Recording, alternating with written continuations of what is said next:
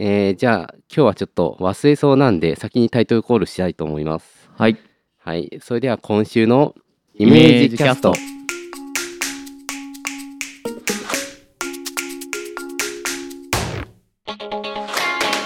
4月22日土曜日の朝になりました。おはようございます。鉄塔です。おはようございます。東です。なんかちょっと声が違うような気がしますけど、そんなことないですよ。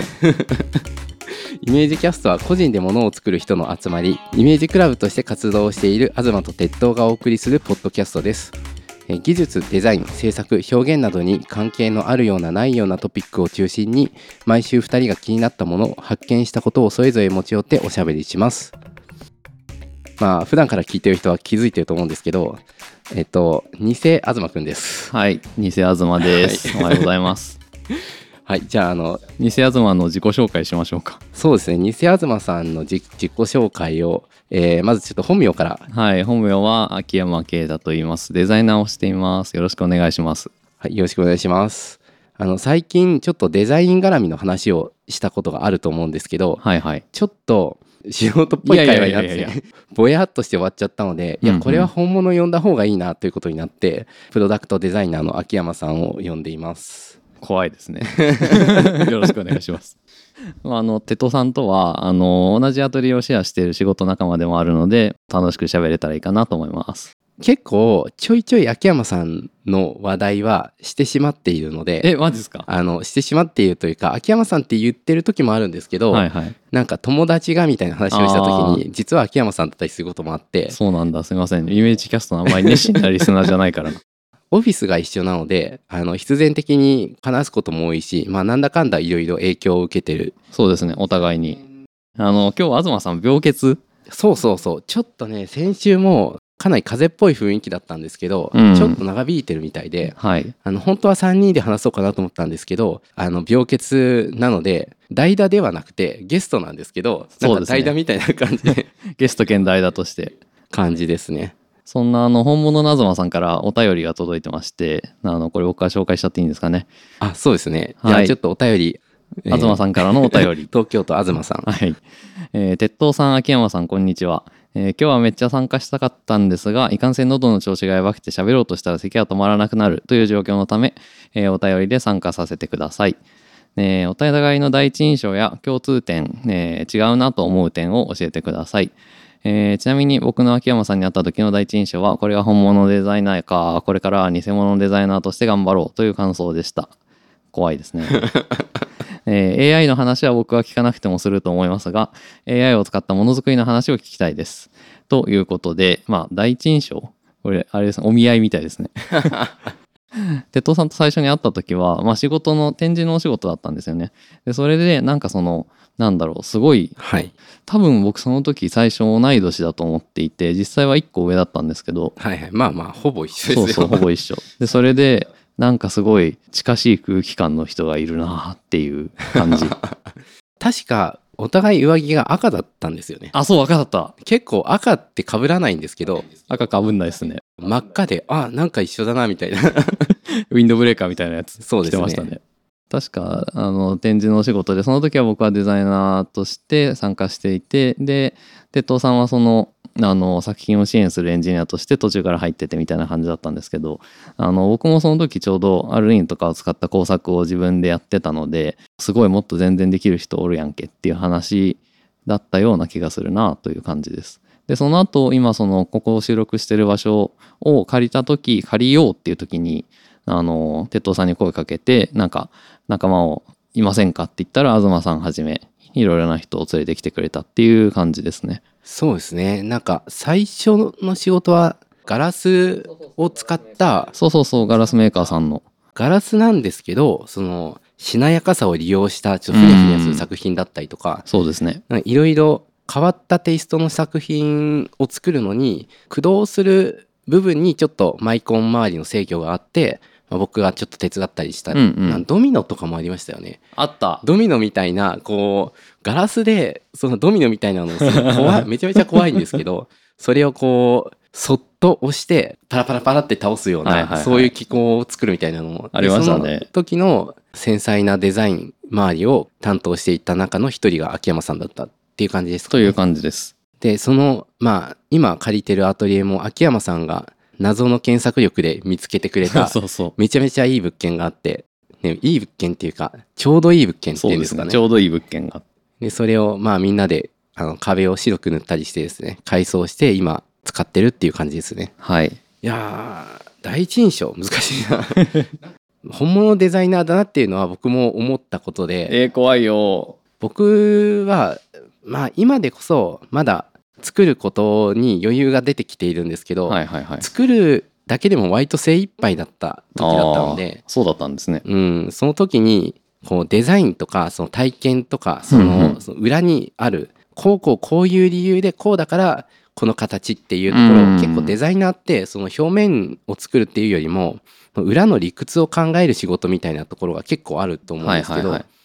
あそこをちゃんとやってるんだ作るだけでも大変なのになんかそういう作る理由のところから考えられるっていうのはすごいなみたいな。ああ、そうね。いう印象でしたね。それこそそのまだ僕も独立当初っていうかまあ東京にやってきて多分23年ぐらいの時だったので2年目ぐらいかな。あのまだメーカーから出たてで肩に力入ってた時だったと思うんで余計そうだったかもしれないですね。今はそれこそ そのエンジニアっぽい仕事を受けることも多くなってきて。そうですよね。プロダクトデザイナーっていう枠から結構はみ出てる仕事が多い。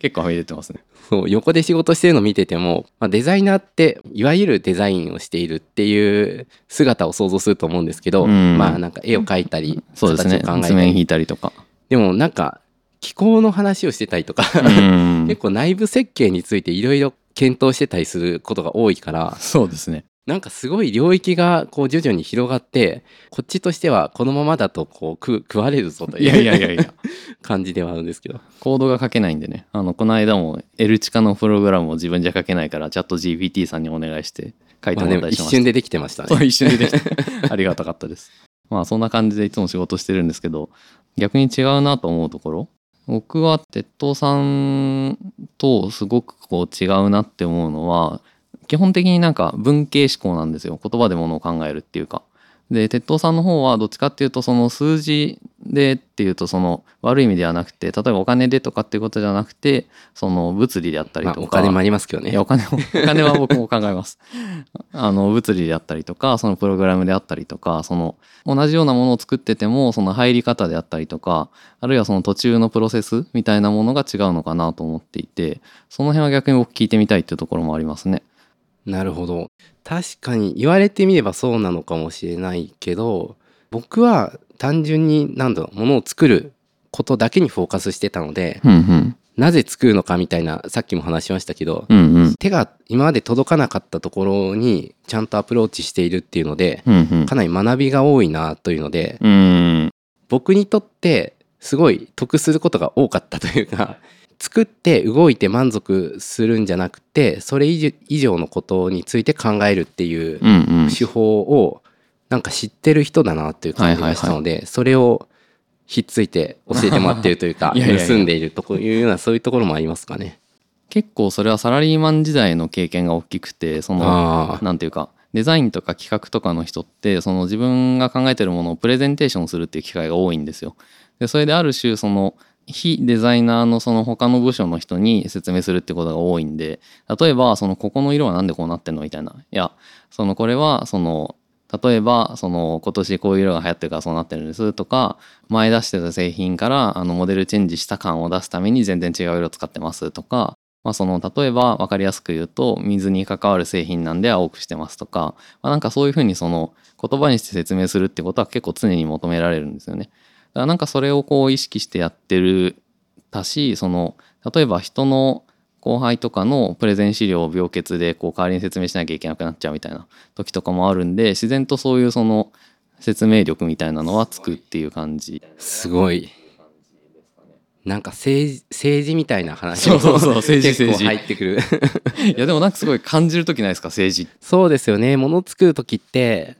いいいいでしょこれじゃ済まないから。そうそうそうそうそう。そこを結局企画が通るかどうかっていいかどうかだけで決まんないから。そうそうそうそうそそこのな資料を作ってるのを見ててもかなり綺麗綺麗っていうか、あの説得のプロセスがかなり明確だから綺麗に資料ができてるっていう風にはいはいはい。見える時があって、いやなんかすごい最終的にデザインも多分そのいろんなプロジェクトも政治というかその人と人の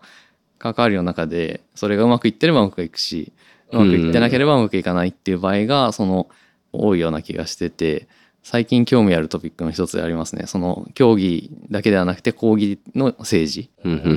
例えば前に一回そのデザインカンファレンスというかそのあの勉強会みたいなやつサクラムだったっけかな？のお偉い人があのビジネス系のデザイナーさんが講演してた時に聞きに行ったんですけど結局そのその人が学んでたそのアメリカ西海岸のかっこいいそのデザインコンサルみたいな会社？みたいなのも最初はそのすごいなんかあのスマートなデザインの解決策で何や UX や？とか言ってそのクライアントをなるほどっつって説得してるのかなと思いきや最終的にはそのどうにもなんなかった時には飲みマスターみたいなやつがいて アメリカの。飲み会マスターみたいなやつが出てきて。ノミニケーション。そう。めちゃめちゃ飲みに行くって言ってて。すごい勢いで接待するとか言ってて。あなんかそういう感じなんだ。アメリカのなんかすごいサンフランシスコとかもとか思って。良くも悪くもあなんかそうなんだとか思っちゃった時ありましたね。あーまあ結局そうなんですかね。まあまあでもこれはいいとか悪いとかって話ではなくうん。現実っていうか。そう現実っていう感じですよね。まあそうですよね結局。なんかそのこう作る人ってまあ、はい。僕もそうだし鉄塔さんも多分そうだと思うんですけど自分の机の前に座ってコリコリやってるの結構好きじゃないですか。そうですね。でもそれとその飲み会の席とは言わないけどその外の世界とつなぐ役割の人っていうのが なんか必要で。でそれを自分がやんなきゃいけないタイミングっていうのがなんかこうたまにあるからまあその接待をしなきゃいけないっていうわけじゃなくて他の例えば Slack とかでなんかちょっと面白いコミュニケーション取ったりとか、うんクライアントさんに気に入られるっていうんではなくて仲良くなるみたいなこととかはなんか最近すごい考えることの一つではありますね。なんだろう一種の通訳をしているようなところはちょっとありますよねありますね。だからその例えばとあるクライアントさんにとってはそのデザイナーが粘りたいからそのギリギリまで作業をしたいみたいな感覚ってあんまり例えば理解できなかったりとかする？ああもう決まったんだからもうこれでいきましょうそうそうそうこれって言いたいけどでもデザイナーはもっと冷たいっていう。そうはいはいはい。もっと冷たいっていう時にそのもっと冷たいんでもっと詰めますっていうのだとその クライアントさん側には理屈になってないって思われちゃうからいやちょっとすいません。あの最終例えばそのここの文字のスペーシングとか細かい R とかを調整することで例えばユーザビリティがちょっと上がったりとか 文字を詰めることによってその可読性がちょっと上がったりとかするんでそれにもう少し時間をくださいみたいなすごいある種適当なことを言ってはあはあはあまあ、本当にそういうこともあるんですけどそのそれでこう説得してそれで時間を稼いでお願いしますみたいな 何やってんだろうみたいな時ありますね。いやーでも作れる人も作りたい人もたくさんいるけど、うん間の人がいないからなんかうまく回らないプロジェクトってなんか今まですごいたくさんはいはいはいはい。見たなという そうだからそれでその制作サイドとその制作サイドと話もできるし自分も制作できるけどなんていうか仕事を出す人ともある程度話ができるっていう感じになりたいなっていうのが最近の心持ちですね。全然デザイナーっぽい感じではないけれども。いやーなんか大人ですね。いやーうんわかんない。いやーちょっとね僕もできたらかっこいいなと思う時期はあったんですけど、はいはいはい。なんかあんまうまくいかなかったんですよね。ああ なんかどうしても作り手の枠からなかなか出られなくてう、んうん。それをちゃんとやってるっていうのが結構仕事を生み出す立場として動いてるっていう立ち回りが、あの不思議デザインっていうはいはい。会社になってるじゃないですか。そうですね。でそれで会社として社員をたくさん雇ってるってわけではないかもしれないですけど、うん。結構学生にいろいろ仕事を振ってそうそうそう。それで作業の難しさに応じて学生に振ることもあればデザイナーに振ることもあれば、うん。そういういろんな人に仕事を振るのがすごいうまいというか そういう動きに慣れてるっていう感じはしますよね。そうですね。それこそそれも基本はサラリーマン時代のそのやり方を踏襲してるところがあってそのサラリーマンデザイナーってまあディレクター的な役割にならざるを得ないことが結構多いんですよね。はいはいはい例えばその社内のプレゼンがまあいくついくつあってでそれを自分全部自分でやることはできないから作業的にも能力的にもそれを外部の人にお願いして例えば自分は形だけ作ってで柄はその外部のグラフィック事務所に作ってもらうみたいな。なんかそういうその時の感じを参考にしてるっていうのはあるのと独立してから思ったんですけどなんだろうメーカーの中にいると、まあ、僕はメーカーにもともと勤めてたんですがすごい守られてたんだなっていうのはすごいわかあるなんかないですか？そういうの。ーいやそれは間違いなくそうだなって。そう。なんか 思いますね。メーカーの中にいた時はその例えば試作屋さんとか模型屋さんみたいなそのモデル屋さんみたいな人が呼んだら来てくれるみたいな存在だったんですよ。そうですね。なんかとか呼んでもないのに営業できたりとかそうそうそうそうそう。そういう大事にされてる。そう大事にしてもらってたっていうのを気づいたのがその同じ会社の、えっと、僕はもともとメーカー時代にお世話になってたのは大阪の本社だったんですけどその東京支社みたいなところに何かをお願いするときに「あじゃあ来てください」って言われてあなるほど独立っていうかその人数少ない方が行くんだと思って なんかそれはすごい思いましたね。だからなんかいかにその自分が今まであの座布団の上にいたかっていう。だその出す側の気持ちも一応出される側の気持ちもなんとなくは分かってるからそれを調整してっていうのは長所の一つかなと思いますね。なるほど。すごい面接受けてる人みたい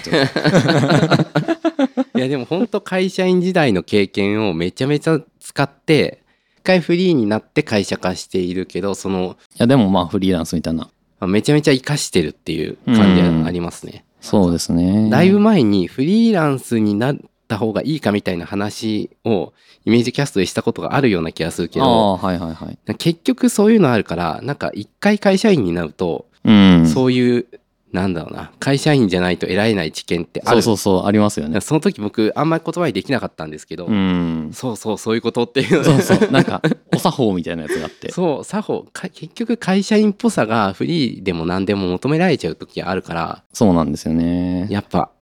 でも逆に言うとこうフリーランスでやってる例えば映像を作る人とか、まあ、プロダクトでもそのもうすごい誰もが認めるほどの実力があってその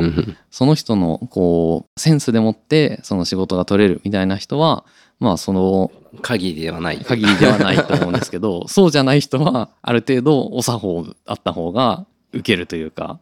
まあ両方あるのが一番両方あるのが一番。大体すごい活躍してる人ってありますもんね両方。まあそうなんですよねいやーなんで僕はこうあの美大受験した時もその玉美とむさび受けてで両方補欠だったんですよ。でそれであの両方補欠だったしその時一般入試っていうそのデッサンがうまいやつが受かるやつとセンター入試っていうそのまああの国語とかができるやつが受かるやつがあってでセンターの方で両方補欠だったんですよね。一般入試は両方落ちちゃって。でそれでセンターの方で同じ高校で一人その玉美に普通に受かってるやつがいてでその人に「お願いだからあの一般の方で入学してセンターの方を蹴ってくれないか」言ったんですよ。はいはいはい。でそれでそのセンターの方蹴ってもらったおかげで補欠が繰り上がって入れた。うわすごい熱それはいエピソード。強運でもあるけど、まあ、結局その思いがあってこその交渉だったのかなという。かもしれないですね。でそう。でもなんか自分の中ですごい毎度思ってるのはその環境が変わるというかそのちょっと毎回背伸びしてちょっとレベルの高い人たちの間にいると最初なんかすごいグバーってなるけどうんうんうんうん3年ぐらい経つとなんとなくこう適応できるようになるからなんかそれでこうそれの繰り返しで背伸び背伸びでやってきたなっていう感じはありますね。そういうことってないですか？仕事をやっていく上で。それめちゃくちゃ思いますねうん。いやある家にいる理由もなんだかんだそうかなと思うんですけど、まあ、例えば僕がデザイナーが周りにいない環境でエンジニアの中だけで生活してたら多分今みたいなものを作ってなかったと思うんですよね。ああなるほど。今現在進行形で学んでることで言うと、うんうん。あの CAD で曲名を書くときにはいはいはいはい。円っていうかまあ R をつけるのはまあよくするんですけど、うんそこにすごく複雑なぬるっとした曲線って設計する時めんどくさいからそうそうそうそうそう。まあ基本的には使わなかったんですけどあの秋山さんはやっぱプロダクトデザイナーだからはいはいはい。すごい使うんですよね。うわあそうですね。使ってすごいかっこいいものが作れるようになった後でうん、うんうん。いや必ずしもそうじゃなくても普通の R でも成り立つことがあるっていうことを。途中で言い始めて、うん、今はなんか単純な R をつけたあの作品とかもちょっと増えてるじゃないですか。そうですね。うん。でそれを見てもう一周回ってるなと思って一周回らないと使えないカーブのニュアンスっていうのがあるんだろうなと思って今その一周するために僕が複雑な局面を書き始めている。そう書いてますよね 最近ね。そうなんですよね。でそれただ面倒くさいだけだと思ってたんですけど、うん。確かになんかいい気がするっていうのが最近こうじわじわと分かり始めてきて。あのそのいわゆる例えば同業者の方に分かるように言うと,、えー、と四角い基板を覆う時にただ四角く覆うんじゃなくてそのスーパー楕円っぽい形例えばスプラインを使って角をこう有機的に丸く取ったやつとかを使うと何がいいかっていうと内部の部品の取り合いは大変になるんですけど基板の見た目に対してちょっと小さく見せかけることができたりとかあるいはその手触りよくできたりとか、まあ、そういうその売る上でというか、まあ、あるいはその使用感を高める上でいいことがあるからそうするみたいなことはやっぱあってあとは単純にそのまあ美しくなるからっていうのもあるんですけどそういう理由で世のデザイナーはすごい複雑な局面を使うことが多いっていう感じですかね。なんか説明になってるのか分からんけど。まあ手元に iPhone とかもある人だったら、はいはいはい。ちょっと一回見てもらいたいんですけどあそうそうそうそう。iPhone の角の R って iPhone4 の時は多分ただの R だったんですけど、うん。5からなんか複雑なぬるっとしたなんかよく見るとただのカーブじゃないんですよ、はいはいはいでこれってあの僕がケースを作ろうと思った時にどうしてもぴったり合わなくて すごい苦労したことがあるんですけど、はいはいはいはい。その時はなんなんだろうな変なカーブだなと思ってたけど、うん。その曲率連続性とか言うじゃないですか。言いますね。G1G2 とか。そう。反射の艶の光の動き方が良くなるみたいなことをはい言っていて、はいはいはい。あ確かにって言われて気づいたみたいな。まあそれぐらいそのなんていうかたくさん作るものですからねあのそれだけ気合い入れてやるってことなのかなと思うけどうん逆に言うとそのスマートフォンとかは基本もう四角い基板にその四角いディスプレイがくっついてるだけだからデザイナーは角ぐらいしかいじれないみたいな感じでその大変なんだろうなって思う時もありますね。似てしまうけど似せてはいけないみたいなそうそうそうそう難しい縛りがありますよね難しい縛りがありますよね。例えばあの iPhone とかもモデルチェンジのたびにその側面が四角いタイプと丸いタイプがこう交互に出てたりとかするじゃないですか。なんか丸くなったなと思ったら角張ってるのが出たなそうそうそう。黒くなったと思ったら白くなったりそうそうそう。でその度に新しくなりましたって言うけどそれってすごいなんか実はインダストリアルデザインの限界みたいなところもすごいあるなっていう気はしますよね。まあもちろん加工だったりとかその形とかも無限に可能性あるんだけどコストであったりとかその使いやすさみたいなことを考えていくとそのどうしてもそうならざるを得ないみたいなところもやっぱあって。だから多分アップルとかで今その楽しそうなのって例えばいやでも大変かなあのイヤホンとかあはなんかまだそのデザイナー形を作れそうな感じはしますよね、うんうんうん。あとはまあディスプレイとかかな。あホームポットとかどうですかね？アホンポッドはそうかもしれないです。あれ結構何でもいいっていうかそうそうそう何でもいいですよね。スピーカーだから。あれ結構不思議な形してるっていうか、うん。布の編み方からなんか考えてる感じありますよね。だからすごいそんなにデザインにお金かける会社なかなかないからそれは本当すごいなと思いますね。それも本当政治の話でそのデザイン いまやた政治だ。そうすいませんまた政治の話あのデザインのそのいい会社と言われるような会社ってその社内でデザイナーの立場が上な会社のことが多いんですよ。はいはいはい。例えばそのアップルとかだと上級副社長にあのデザイナーがいたりとか、まあ、今は違うのかなとか日本で有名なデザイン家電と言われるようなバルミューダとかもあの社長さんがデザインもすごい好きだったりとか、まあ、そういうそのいわゆる衣装とかその体験に関わるようなところの人がその上の立場にいるっていう例えばそのでっかい会社とかだと営業系とか開発系とか、まあ、大体その二大巨頭の人どっちかが社長とか責任が重いところをやるんですけどそこにそのデザインの人が食い込んでいってるとその社内でデザインがやりやすくなってというかそのデザイナーの言うことが聞き入れられやすくなってなるほど。結果的にいいデザインと言われるものができるできやすくなるみたいなっはははは。ていう話がありますね。まあ反対側ではちょっと別の苦労があるところをある程度政治でうまくそれを通せるっていう基礎的なそうそうそう雰囲気というかそういうのがあるんですかね。あるみたいです。そのいやでも難しいですよね理屈にしづらいところですもんね。そうですねだからその僕もとあるクライアントさんですごい最初それこそ初対面の印象はすごいセンスあふれるデザイナーさんだなみたいな人がそのまあ僕はとりあえずマネージャーになってからしたのはその社内のその下地作りみたいな。だからその企画の人と開発の人といかに仲良くなっていうことを聞いてもらえるようになるか。そのひいては自分のチームの人たちが言ってることを採用してもらいやすくなるかっていうことを先にやってますみたいなことう言っててわめっちゃ政治じゃんと思って。なるほど。違れいやー、まあ、でも、え政治は僕は苦手ですけど、僕も苦手なんですけど。まあでもやってますからね。やんなきゃいけないなっていう。いやー、偉い。僕から見ると先輩だと思ってるのはそういうところでもあるんですけど、うんうん。もう一個先輩だなと思ってるところがあって、僕はアップルの製品がすごい大好きで、はいはいはい。単純に僕 iPhone とか見て、うわ、かっこいいとか思って、こんなの作りたいって思うんですけど、やっぱり秋山さん一周しちゃってるから、うんこれ逆にいいんですよねって言って、あの、ニコンかなのフィルムカメラの紫色と金色あの組み合わせのすごい変なやつをわざわざこう中古で買って飾ってるじゃないですか。飾ってますねそれだけじゃなくてきちんとしたものを作りすぎた結果逆に ファービーが好きっていう。そうそうそうあのもともとその不思議デザインっていう社名っていうかそのその時は独立したんでフリーランスの屋号だったんですけどにしたのもそのいわゆるその合理性とか美的なものみたいな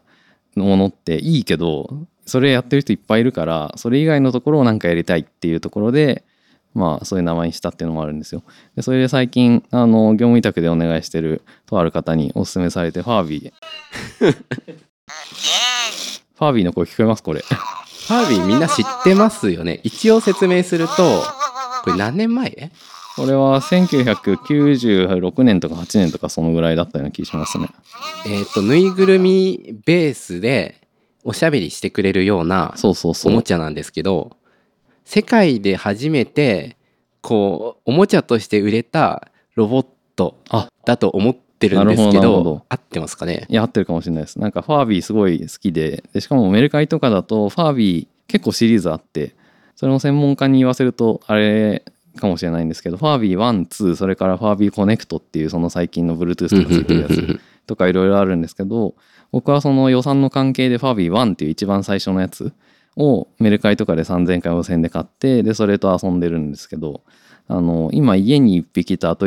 かね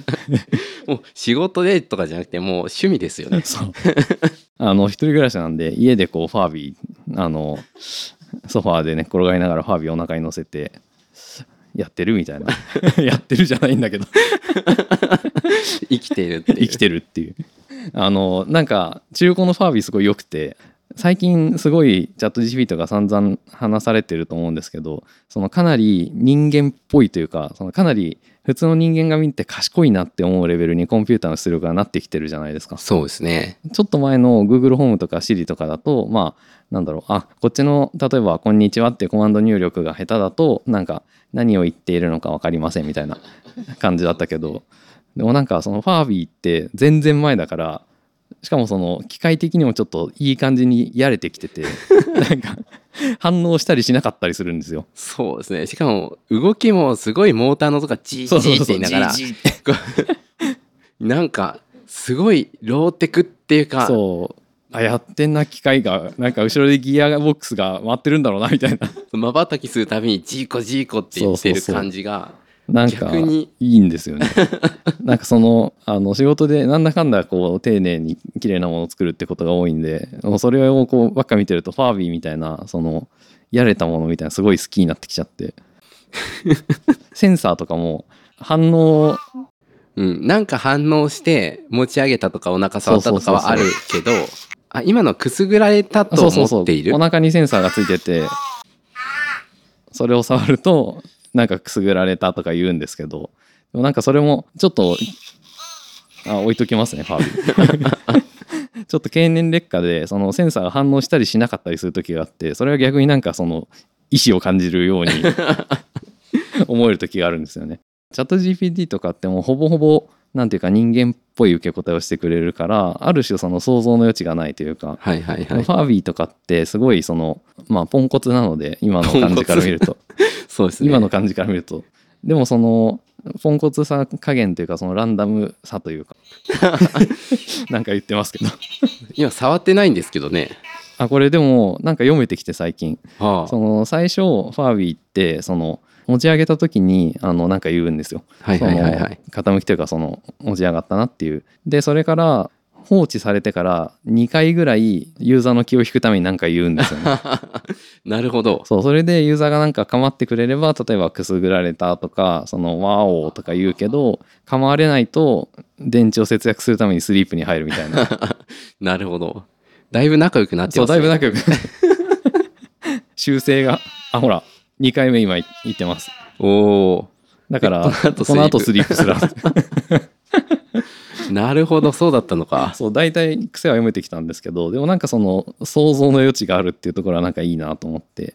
だからあれですね仕事が大変になってくるとファービーをパソコンの前に置いて会話しながら仕事して。両極端ですよね。なんかパソコンはあの Mac スタジオのかなり持ったやつを使かなり持ったやつって使ってます。超ハイテクな環境なんですけどファービーがポンってやって。あ3回目いって3る回目珍しい。だからなんかその辺のこう分裂した感じっていうのは。いやでも両方を行ったり来たりできるっていうのはすごいなというか、僕はどうしてもこうきちんとしたものを作ろうとしてこう、はいはい。はいおきちんとできた嬉しいってなるんですけど、うん。なんかそうじゃない余白のこうはみ出たところに逆に価値というか、はいはいはいは味わいって言った方がいいんですかい、ね。うん味わい。でそれ見てるとうわなんか めっちゃ言う みんながいいと思ってるものを作っていいものができたって思ってるのは、はいはいまだ甘いなっていうふうに思わされるっていう甘か。甘くないと思います 普通そう普通そうなんで普通いや普通でいいのか俺はみたいなふうにちょっとでもね思わされる時ありますね。大体このアトリエにいる人ってその普通の枠からはみ出てる人が鉄塔さんもそうだと思うけどいや多いからどうですかね。だからなんか僕もそれにすごい影響されてるっていうのはありますねやっぱりそのきちんとしたものをずっと作ってるとなんかぶっ壊したくなってくる。いや危険思想ですね。危険思想ですよね。いや危険思想だけど危険まあぶっちゃけその AI の話またちょっと戻っちゃうけど、はいはいはい。AI って結構正解出すのを簡単にしていく装置ではあるけど、うん。正解じゃないものを引き出すのをどうやるかっていうのが、はいはいはい。結構、ね、テクとしては逆に難しいっていうところはありますよね。そうですね。だからその今まで学習したものを多分まあ僕は内部のことはよく分かんないけど統合してそれっぽいことをやるみたいなのは多分得意なんだけど、うんその全然違うものそのを作り出すのってどうやるんだろうみたいなのはすごい思いますね。そうですよねなんか意外なものを作ってって言ったら意外のテンプレートの中の普通のものが出てくるっていうか。なんか試すじゃないですかそのチャットそうですね GPT であのなんか面白い例えばスマートフォンのデザインを考えてよみたいな。わかりました？はいはいじゃあ例えば大画面のスマートフォン。それからそのすごい小型のであの持ち運びが便利なスマートフォンで。それからキーパッドがついてて入力が便利なとか。いやまあそりゃそうだろうよみたいな。そりゃそうだろうよみたいなこと言うから。そうなんですよね。まあすごい大事なことなんですけど、うん。そそうだろうよっていうものは。出せるのはね。でもまあそう言われるとはみ出したくなりますよね。そうそうそうそうそ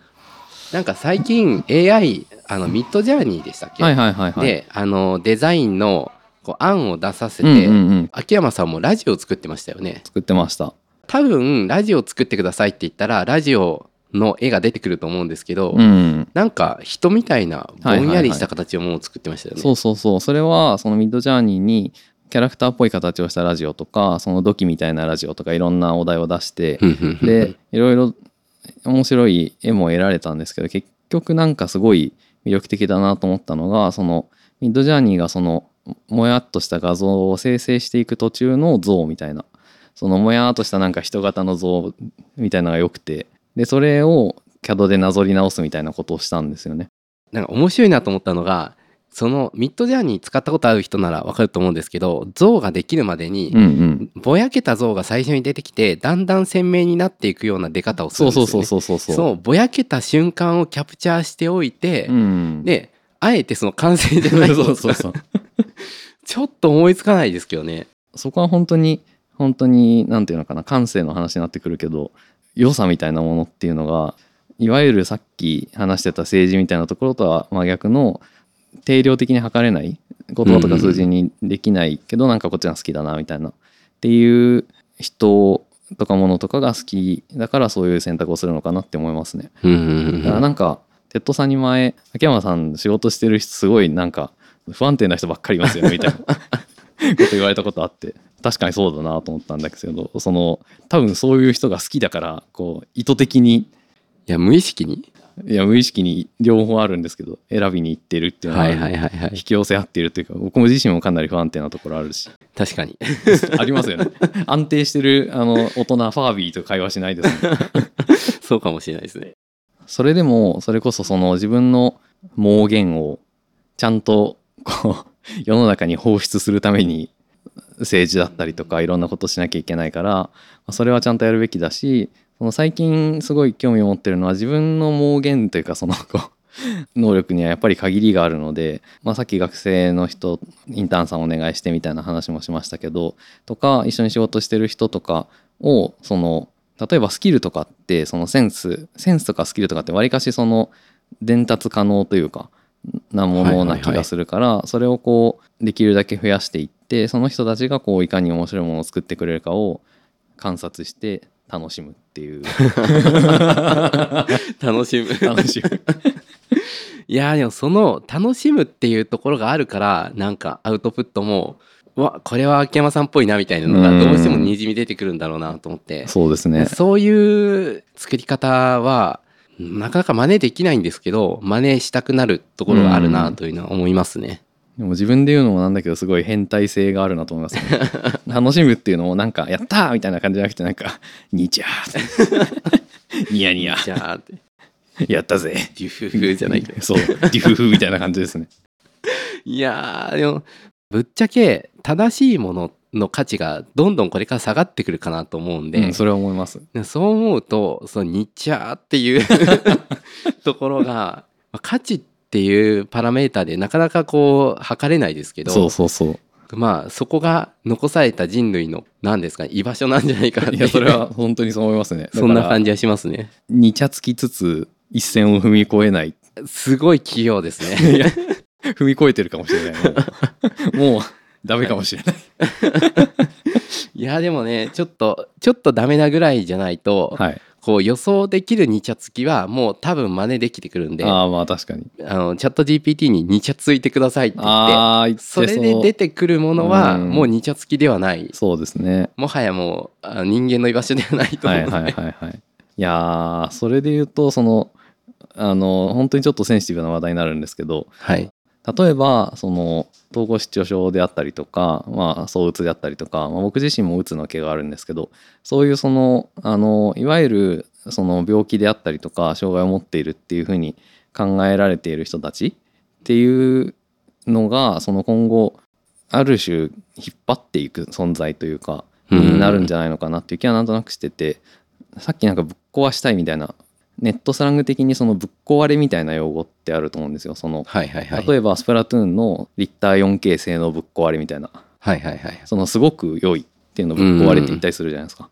その壊れている状態っていうのがそのエクストリームな価値っていう風になんかこう転用されつつあるんじゃないかっていう気はなんかしていて、うんうんうんうん。それこそなんかデザインの一部分っていうか一分野でインクルーシブデザインっていうまあ包摂するその例えばユニバーサルデザインっていうのはその全ての人が使えるためにす作るデザインなんですけどインクルーシブっていうのはそのある特定の、ね、ユーザー例えば車椅子に乗ってる人とか、まあ、例えば激辛が好きな人とか何でもいいんですけどそれを巻き込んでいって一緒に作るみたいなことをするんですよ。へえそうでそういう時にまあこれも正しいかどうかわかんないけどそのすごくその中のユーザー集団の中でそのなんていうのかな外れ値みたいな人に着目するみたいな。それをエクストリームユーザーって言ってその人のまあインタビューとかを大事にしたりするらしいんですけどぶっ壊れとかそのちょっと病んでるみたいな人って そのはい。言い方が難しいですけど そのなんか人間のエクストリームユーザーみたいな感じがして。でなんかそれってそれこそそのちゃんとしたところだと排除されがちというかうん。その例えば役所の書類を書けないと補助金が受けられないみたいな時。でそのめちゃめちゃ才能あるアーティストなんだけどどうしても書類が書けないみたいな人っていると思うんですよ。でそういう人ってそこでは排除されちゃうみたいな。はいはいはい。そういうことがまあ今まで割とありがちではあったけどそのそういうところの価値の転倒みたいなことって今後もしかしたら起こっていくのかもしれないなって思ったうり、ん。まあ、それは完全にまだ妄想の域を出ない話なんですけどいやーでもなんか歴史を見ると結構そういうのの繰り返しだったのかもなとは、なんかやばいっていう言葉もそのぶっ壊れの先輩だと思っていて。やばいって単純に悪い言葉だったものが、うんうん。あのいい意味で使われるようになってはい今に至るみたいなクソとかもそうですよね クソもクソなんとかみたいなクソは全然いい言葉じゃなかったのに、うんうん。クソすごいみたいな言葉が出てき始めて、クソっていい言葉になったんで、うんうんそういう先輩みたいな言葉はあるのでぶっ壊れが次に来る もう来てるっていうことですか？ぶっ壊れはもう来てるかもしれないですね。ああなるほどね例えば、鉄道さんとかも、いや、鉄道さんすごい、やっぱ、鉄道さんエンジニアぶっ壊れてるからな、みたいな。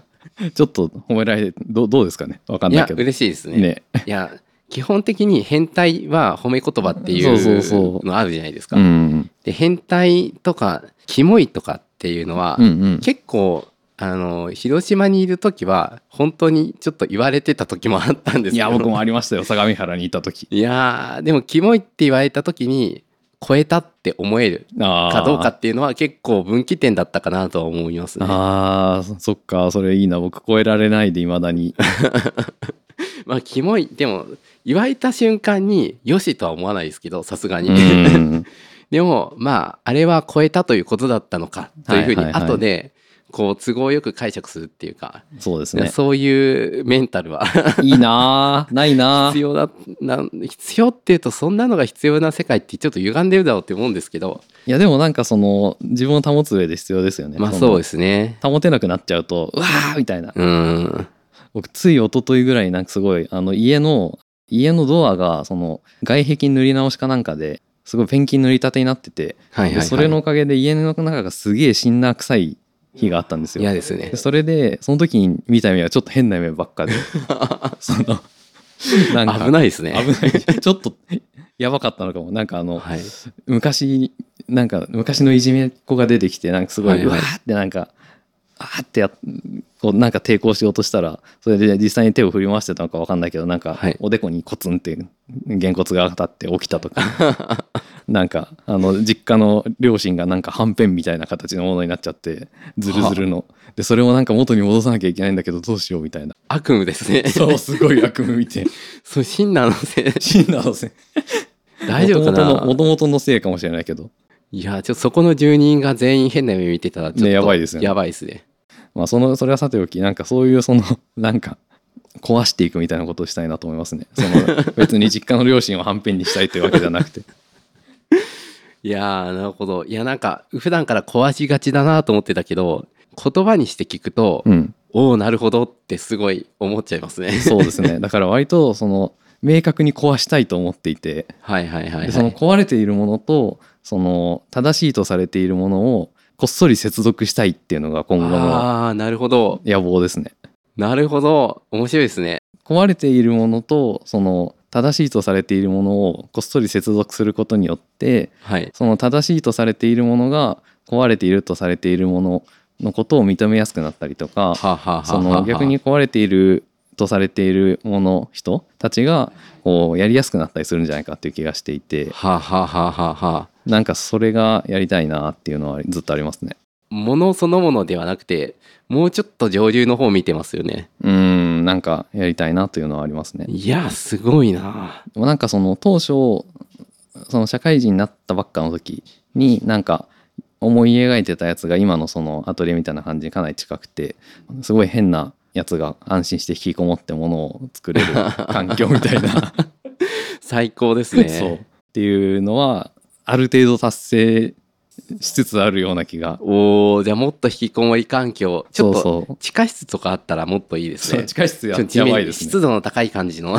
いちゃっていう感じの。いいなぁ。ギリギリ合法の、うん。ギリギリっていうかあのまあ普通に合法でい普通に合法の。いや別にあのクーデターを起こしたいとか思ってるわけではないので、はい。まあ、そんな危険思想のね。正しいっていうんじゃなくてとされているものっていうところがなんか深い深みがあるというか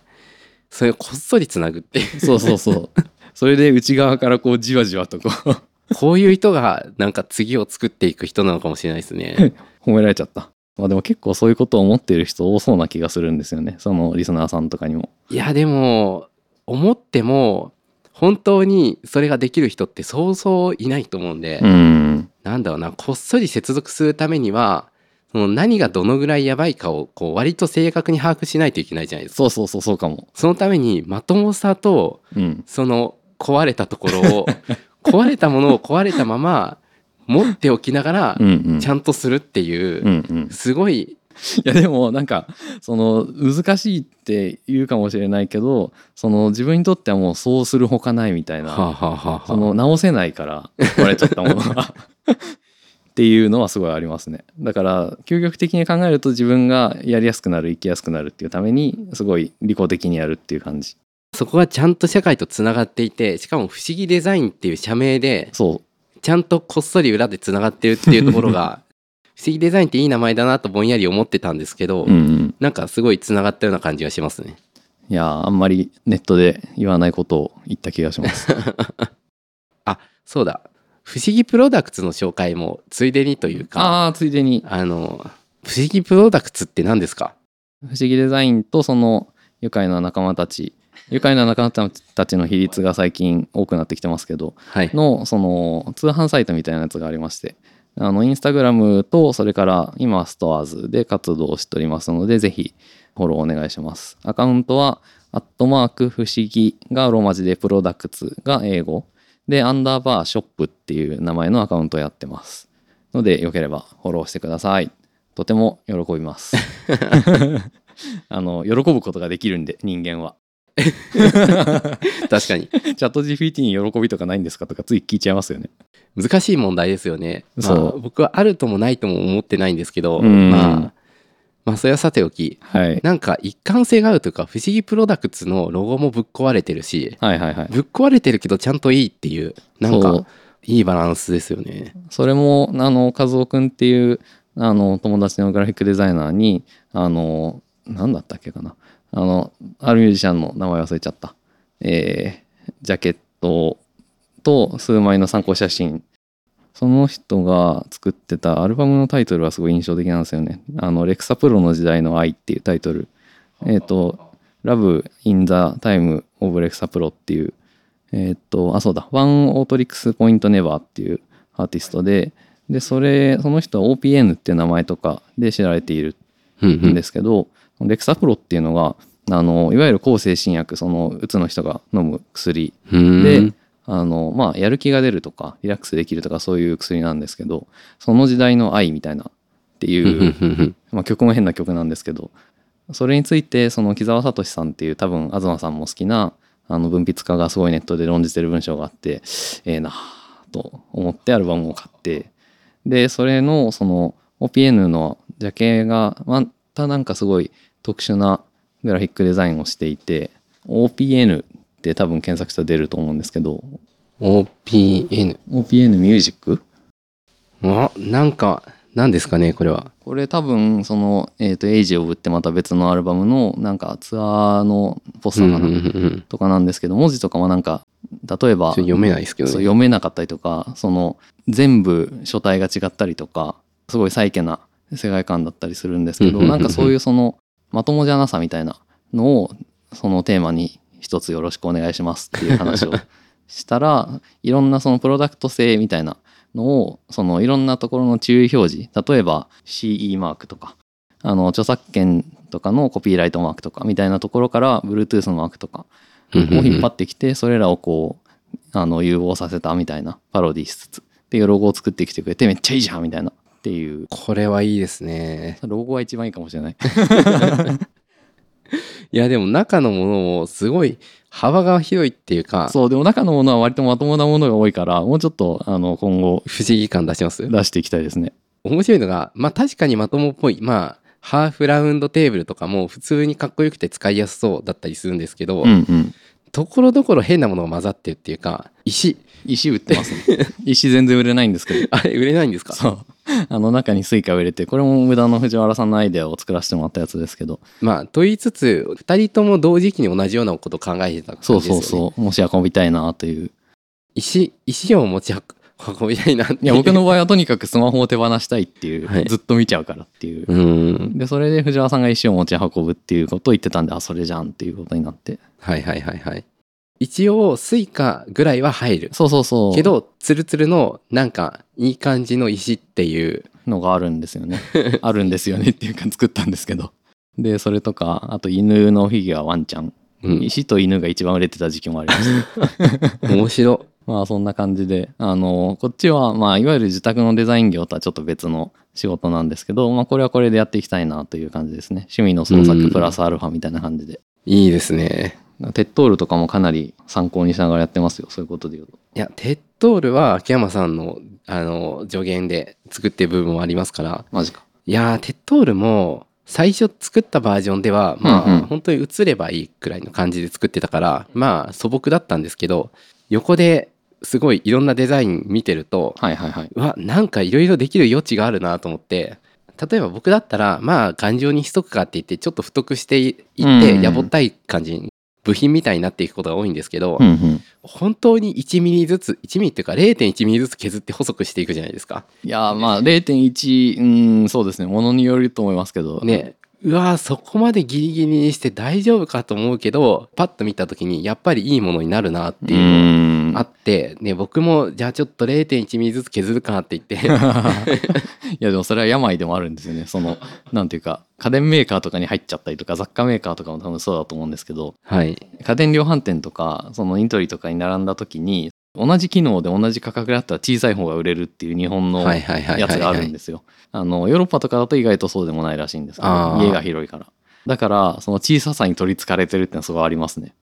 なんか小さくすればするほどそのものの機能の部分がより際立つっていう側面がちょっとあったりしますよね。ああそれは確かにあるかも。まあ、レンズでもレンズそのものがどのぐらい直径に対してこう面積を秘めてるか占めてるかっていうのが結構うん大事だなというふうに思ってて最近のズームレンズとかだと割とこうレンズそのものはそんなに大きくないけどモーターとかいろんなものが入っててゴテゴテしてるのがまあ割と多くなってきてるかなとは思うんですけどうん。なんだかんだ古い単焦点レンズとかだとはいはいはい。こう枠がすごい細くてもうドカーンってレンズが入っててもう目玉みたいなへえ。でそういうの見るとうわーなんかいいなって、うんまあ、なんのほとんど機能もうピントが合わせられますぐらいしか機能がないんですけど、なんかそういう意味ではタイトにしていけばいくほどそのもののここがいいんだよっていうところをなんだ絞り出せるんだなっていうのはちょっとうんうん。思う。思うというか0.1ミリずつ削ってるのを見てあ そういうことを目指してるのかなとか。